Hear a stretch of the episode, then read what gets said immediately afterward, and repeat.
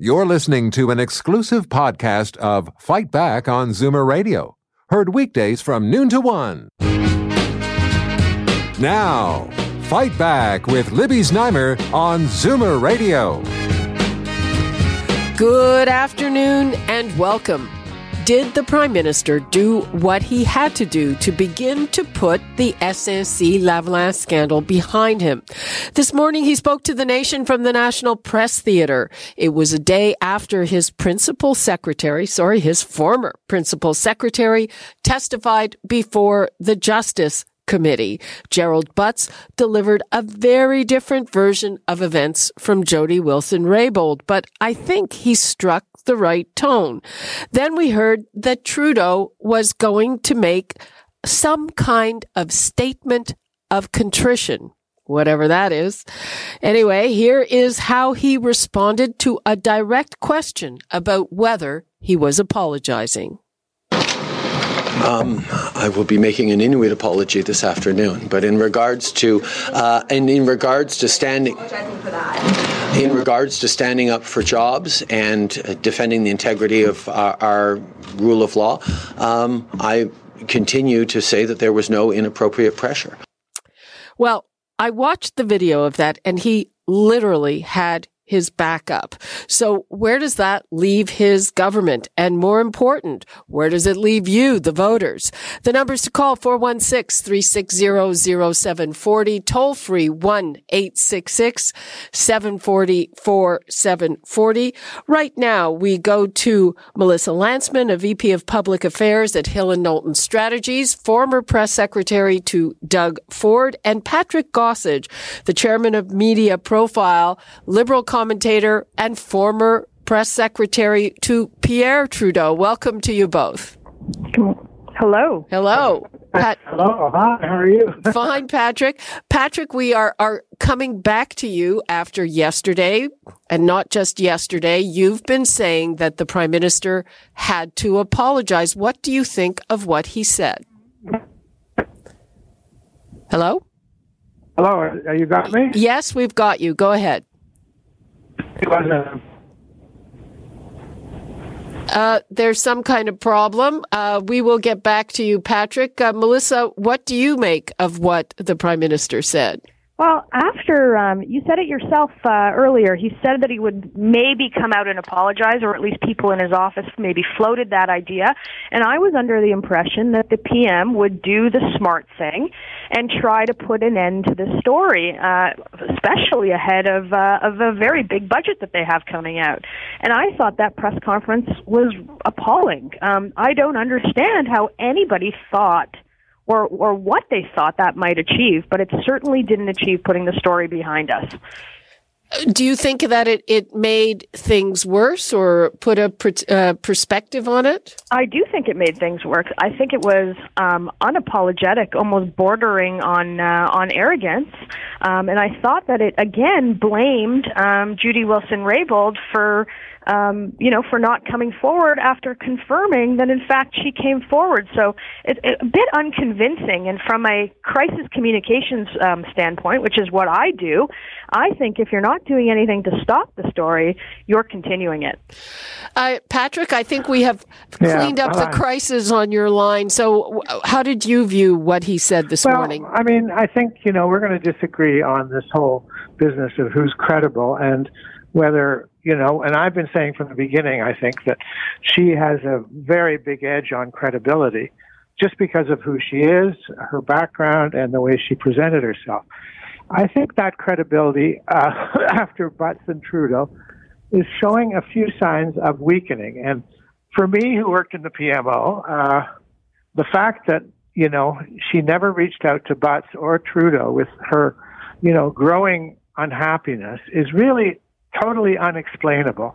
You know, I worked with Jim Coutts. He talked to cabinet ministers all the time.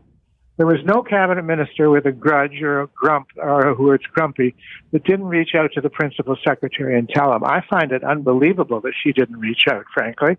And she and you know, Butts claims to be a very good friend of hers that, you know, they had dinner together and everything. Why didn't she reach out? You know, or so I don't know. I mean, there's something wrong there, that's for sure. And Trudeau confirmed that you know, he regretted greatly that, you know, she didn't tell him. And, and he thought all along, and he made that very clear, that she was open to, uh, you know, to changing her mind or to, you know, at least looking at the prosecution situation in a new way. And, you know, and then, and Butts said much the same thing that it was only after she'd been demoted that it all became clear that she'd been you know, really pushing back and and really unhappy with the pressure that she was under. So, you know, I don't know. I think is this woman a hero or not? I think probably she remains more credible than than the PMO just because of who she is. But I think over time there's going to be some questions about her own uh, view of events, and I think Trudeau's perfectly right that in a domestic dispute, which this is rapidly becoming like, you know, there are different views as to how conversations worked out, you know. I mean, this is really like, oh, she was upset. Why didn't she tell me, you know, and now we're divorced. Patrick, though, you kept saying he needed to apologize and he did not. How do you view that?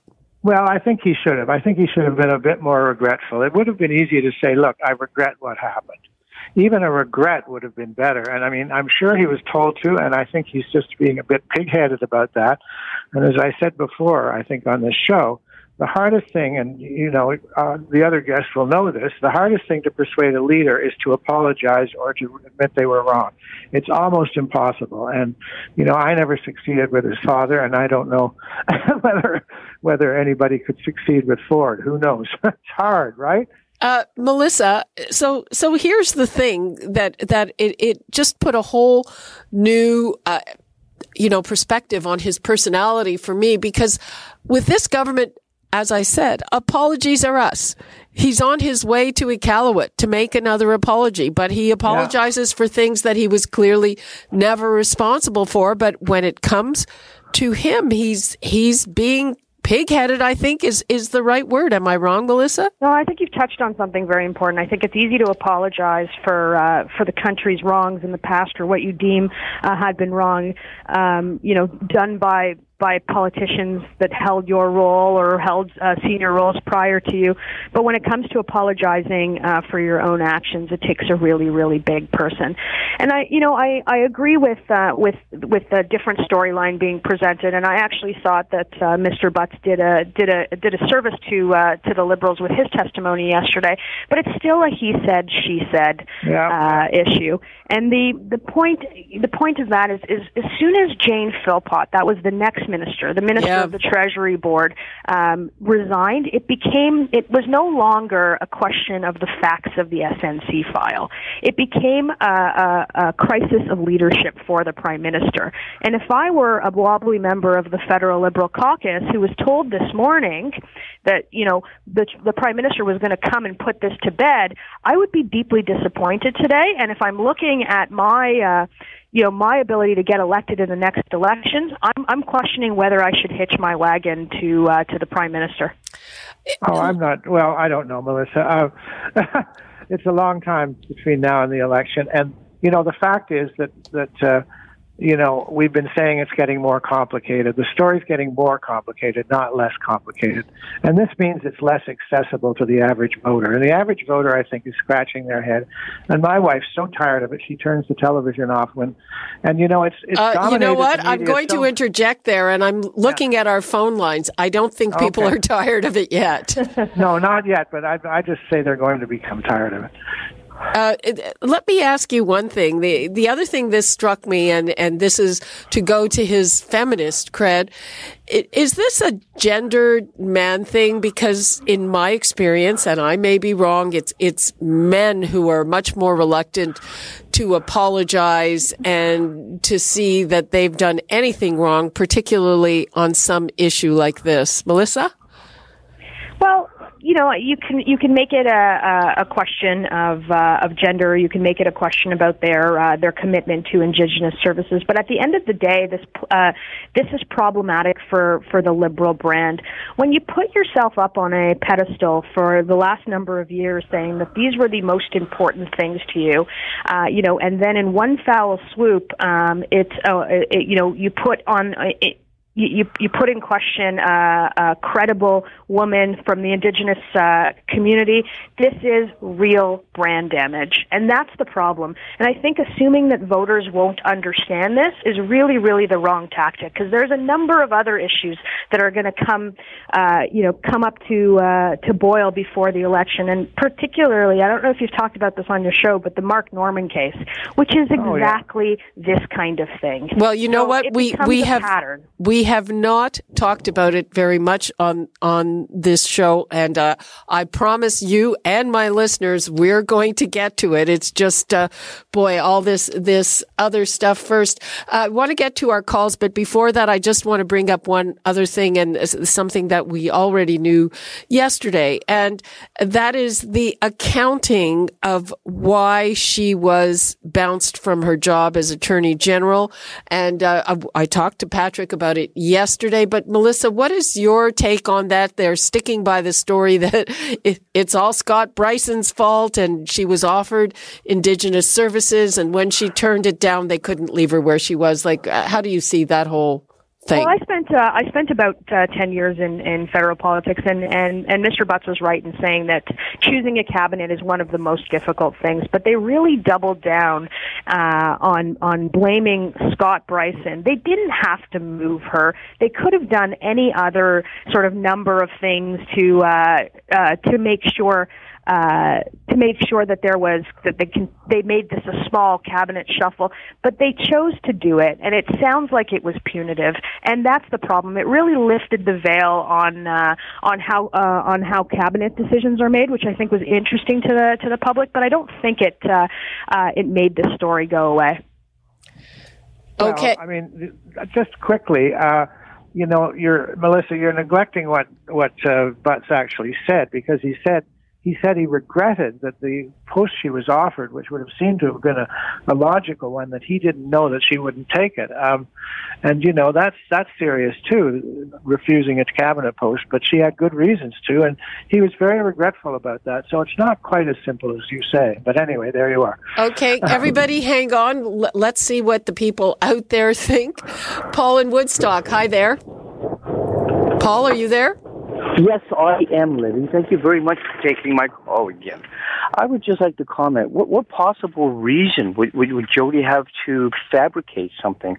I honestly believe she is a woman of great integrity, and she's being disrespected big time.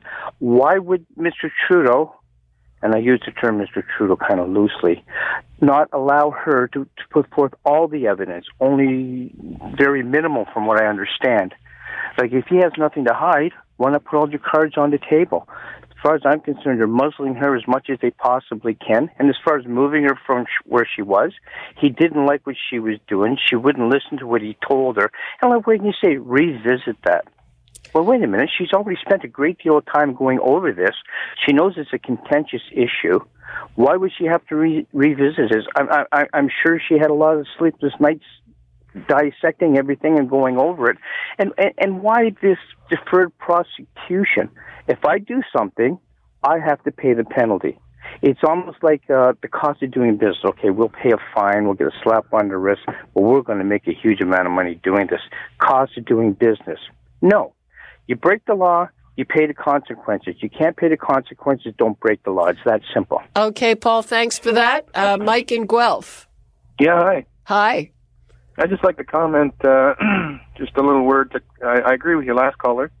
Uh, to Patrick, we are tired of it. Canadians are tired of it, and this is why Canadians can't wait to elect a new PM. Uh, my feeling is he shouldn't resign. Trudeau shouldn't resign. Mike, did you ever vote Liberal, Mike? I have actually, and I will not vote for this uh, Liberal government coming. Did, did you vote for? Election. Did you vote them in the last time? I'm sorry. Did you vote them in the last time? Uh, no. Okay. Uh, I have voted Liberal. Okay. And, uh, so my feeling is he shouldn't resign, and my reason for that is because more disappointment is guaranteed on the way, courtesy of the Trudeau Liberal government. Okay. And as usual, as usual, he doesn't take ownership. I mean, we we we should remind ourselves about uh, Jody's uh, testimony. She reminded us that uh, or actually he reminded her that uh, there was an upcoming election, and he's an MP in Quebec. So that in itself tells me that he's trying to manipulate her decision. Okay, There's nothing else you can say about that. Okay, Mike, thanks for that. Uh, we're going to go to Harold in uh, Kitchener. Hello, Harold. Good day. I've got a two minute little paragraph to read you. Two minutes is kind of long. Okay, Shorten it up, it- please. Okay, one minute. I'll make it fast. Uh, Trudeau's friends had the, the the best name for his BS that he tried to uh, justify, but the uh, the comedy and the committee was made up five uh, liberals and four opposition. They voted twice. Of course, it was turned down. They should vote to get Butt back onto the system again, and it would have been 5 4. Jody Wilson had nothing to gain to tell a lie. And according to Butt, it was lies. And according to one of your guys, I don't think they're friends anymore, except for Indian Affairs and uh, uh, military uh, portfolio. The Indian Affairs has been screwed up for years, and the military got screwed up as soon as Trudeau got in, and all the wounded warriors are having a hell of a time. Okay, Harold, thanks for that. Let's, uh, Diane in Toronto. Hi, Diane. Are you there, Diane? I guess not.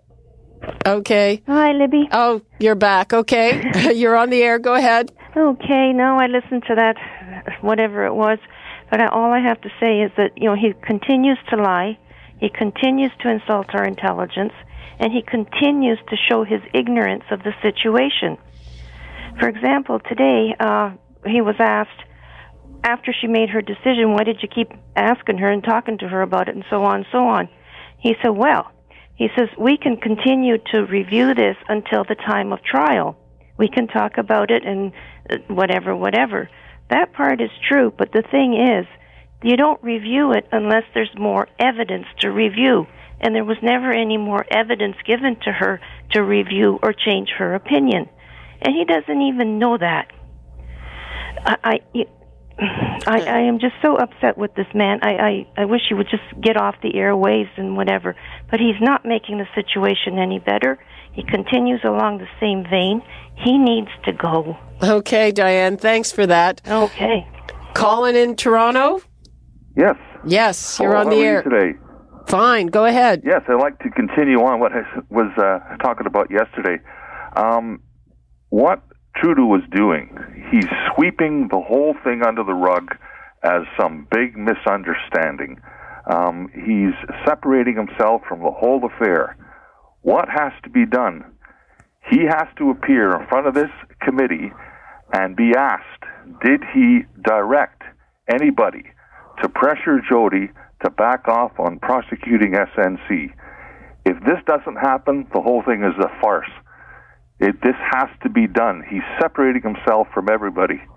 He has to be brought in front of this uh, whole committee and asked this question Did he pressure anybody to uh, talk to her about backing off the company? Okay, Colin, thanks for that. Uh, we're uh, just about running out of time on this, uh, people. If we didn't get to your call on SNC Lavalin, remember, uh, Free for All Friday is coming up tomorrow. Uh, right now, let's go back to our panel. Melissa, what would you like to leave us with on this? Well, I think you know if it was at the end of the day, the uh, the liberals are going to ask him, was it worth it? Was it worth it to protect uh, SNC? And I think the answer is going to be no. I think that the story is absolutely not dead, and it's not going to be dead until we hear from Judy Wilson-Raybould again, until we actually hear from the Prime Minister in a committee setting again, where he can be asked questions by the opposition, because it's it's not over. This didn't cauterize the wound. And and Patrick, do you think uh, it will go away soon? No, I, no, I'm, I agree with Melissa. I mean, this is this has got legs, but you know, I'll just repeat what I said before. As it gets more complicated, and as it dominates the airwaves as a kind of a, a scandal that isn't that isn't really a scandal. It's not a scandal. It's really, uh, it's Melissa's right. What it really is is a is a it's a it's a descending, as you'd say in French. It's a it's a reduction of Trudeau's image, a big reduction in his positive image.